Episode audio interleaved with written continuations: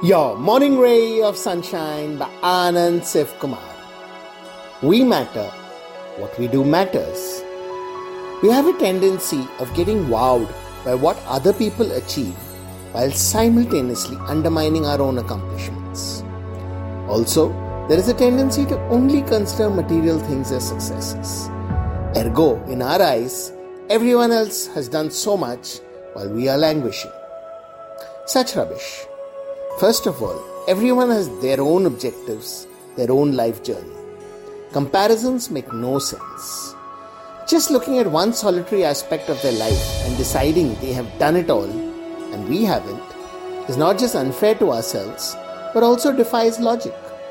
We are seeing only a tiny part of their story.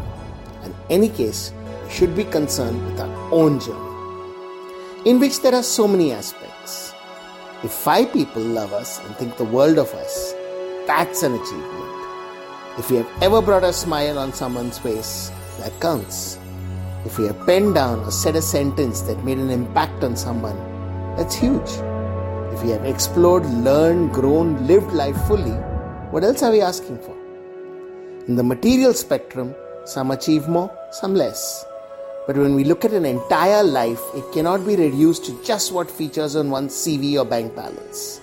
In any case, the journey is far from over to decide he has made it and I haven't. Turn the gaze inwards, give ourselves credit for what we have done and are doing without judgments or comparisons, and keep giving every day our best.